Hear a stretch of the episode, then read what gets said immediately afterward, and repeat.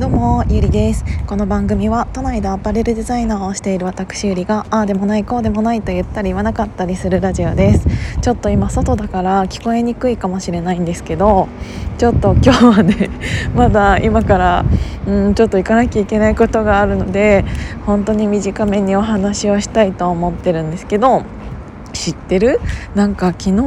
一昨日？いつからかわかんないけど1週間前ぐらいからかな、えーと、黒木ひとみさんがこのヒマラヤ始められましたよね。なんかあのおすすめのところにあのひとみさんが出てこられてしかもあの他の芸能人の方とかは何て言うんだろう自分がやっているラジオとか他のものの焼き増しみたいなあのをされてるから別にヒマラヤじゃなくても聞けるものだったりする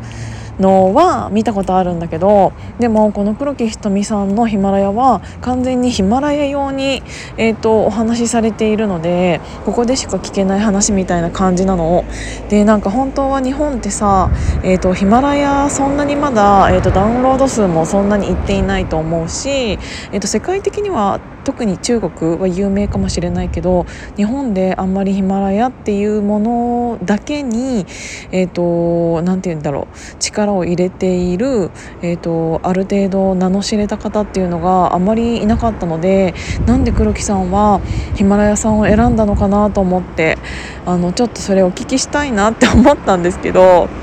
あのもちろんそんなのあの聞けるはずもなく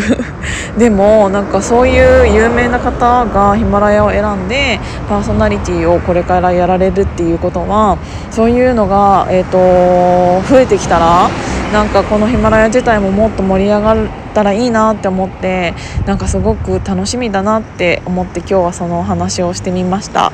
なんかヒマラヤさんもっと頑張ってもらったらいいな。